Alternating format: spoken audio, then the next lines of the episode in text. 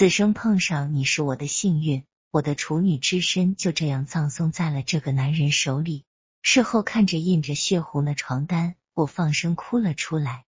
但是事已至此，我变门心思的逼迫他实现送我读书的诺言，以期得到点补偿。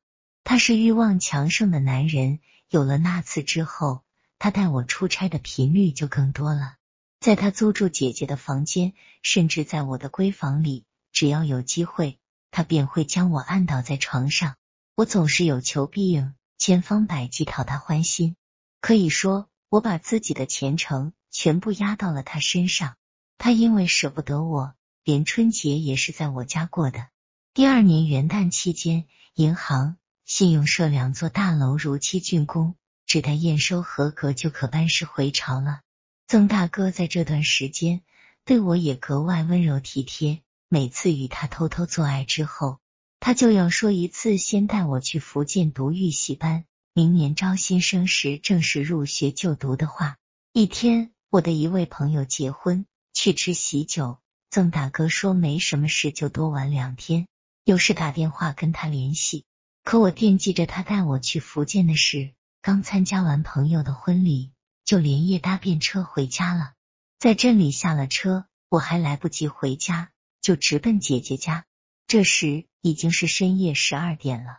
我蹑手蹑脚地上了楼，曾大哥的窗口还透出隐隐的亮光。我用钥匙打开了房门，我的脚才迈进门，就被眼前丑恶的场面惊呆了。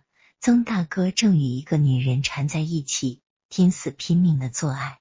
后来我看清了，让我难以相信的是，那个在他身下扭动呻吟的女人。竟然是我姐姐！我用力拉上门，没命的往夜色深处奔去。我的大学梦破灭了。曾大哥第二天就悄悄离开了小镇，不知去向。更不幸的是，曾大哥一箭双雕，同时占有我们姐妹的事，不知从哪条渠道传出去了，闹得沸沸扬扬，气得姐夫拉着姐姐去离婚，气得父亲几耳光，打得我脸发肿，鼻流血。我还有脸在这片生我养我的土地上生活下去吗？我只好别无选择的从耻辱的漩涡里踉跄突围。于是我想到了到北京来打工，费尽了千辛万苦。后来我在北京一家公司找到了个文员的工作。然而我的心已经死了，我向所有的男人关闭了心灵的门窗，独自舔舐滴血的伤口。我不再在大庭广众之下抛头露面。只是拼命的工作来麻木自己受了重创的心。像我这样出卖过肉体和灵魂的女子，还有向往爱情和幸福的资格吗？可是，一年以后，爱神却叩开了我紧闭的心扉，而我也被这汹涌而来的爱卷进了幸福与痛苦交织的世界。敞开我心扉的男人叫林浩，他是一个来自贵北的大学毕业生，从事计算机软件开发工作。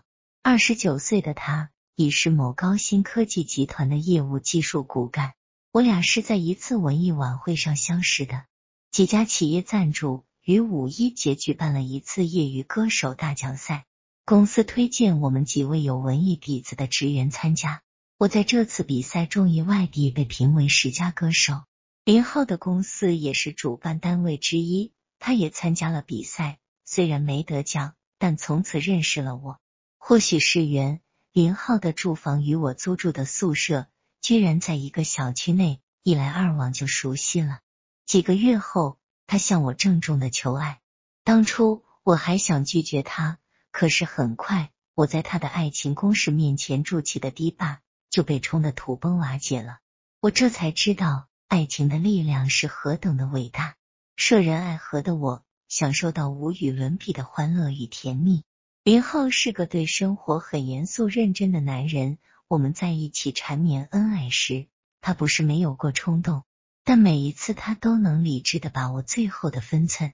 他不止一次的说过，爱情与婚姻是个整体。我希望生活的一切都是完美的，所以我要精心守护，把爱情的最醉人的第一杯美酒献给新婚之夜。然而对我来说，他越纯真越虔诚。我的心就越痛。他还不知道，他精心守护的是个没有第一页的女人了。如果说他是一个本质卑劣的男人，嫁给他我会没有愧疚感；如果说他在任何时候都希望得到性的满足，发现我的终身隐私而抛弃我，我也不会怪罪他。我会把这当做过去了的那场罪恶的必然报应。可他给我的第一次爱情体验，却足以让我珍藏一辈子。我想把过去的一切全部告诉他，一切由他定夺。面对他的纯情，我无法不心痛。可林浩没有给我机会，不应该说根本就不可能有机会。一对没有体验过性的情人，怎么能够谈论性事呢？那简直不可能。一切的罪过就这样在爱情的包装下掩埋了下去。永远也没有曝光坦白的机会。在这种爱恨交加的日子里，品尝爱情的琼浆，对我来说无异于是种漫长的煎熬和折磨。来年国庆是我人生的重大转折点，我与林浩的爱情到达了终极驿站。在这举国欢庆的日子里，我们举行了婚礼。一个打工妹能在京城获得一场如此美满的婚姻，是令人羡慕而妒忌的。而随着婚期的逼近，我却很惶恐，犹如走向刑场一般的失魂落魄。细心体贴的林浩也觉察出了我的失态，以为我身体出了毛病，多次劝我跟他去看医生。而我的病，医生能医治吗？本来这是向他坦诚一切的好机会，可此刻我已经没有勇气向他倾诉了。走到今天的地步，如果用我过去的罪恶。来亵渎他的纯情，伤害到的已经不是我，而是他了。我们的婚礼举行的颇为隆重。林浩工作了七八年，曾经开发出不少电子软件产品，有两项专利投放市场，还取得过巨大的效益，所以他不是太缺钱。我们的家安在一个地段不错的小区里，三房一厅的居室装修一新，电器、现代家具一应齐全。新婚之夜。林浩的胆怯与慌乱，并未给我多少性爱的欢乐，反而更加深了我的负罪感。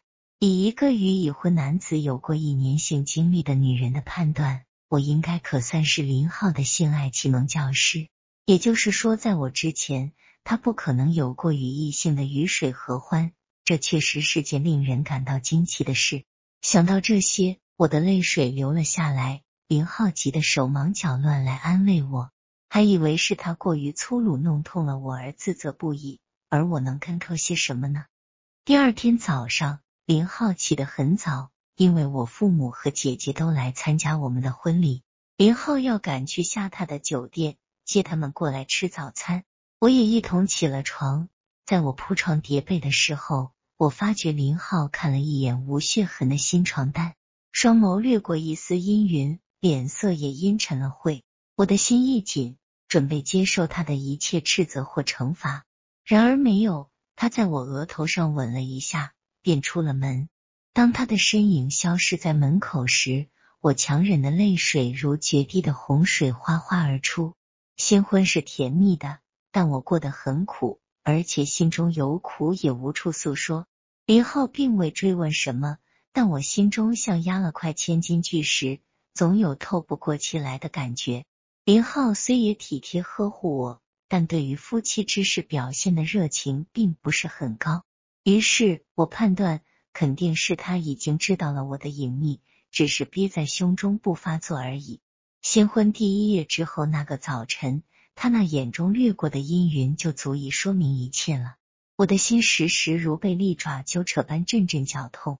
我下了决心，还是把一切告诉他吧，即使他跟我离婚。也总比生活被这痛苦浸泡的幸福中好，但是我始终没有勇气那么做。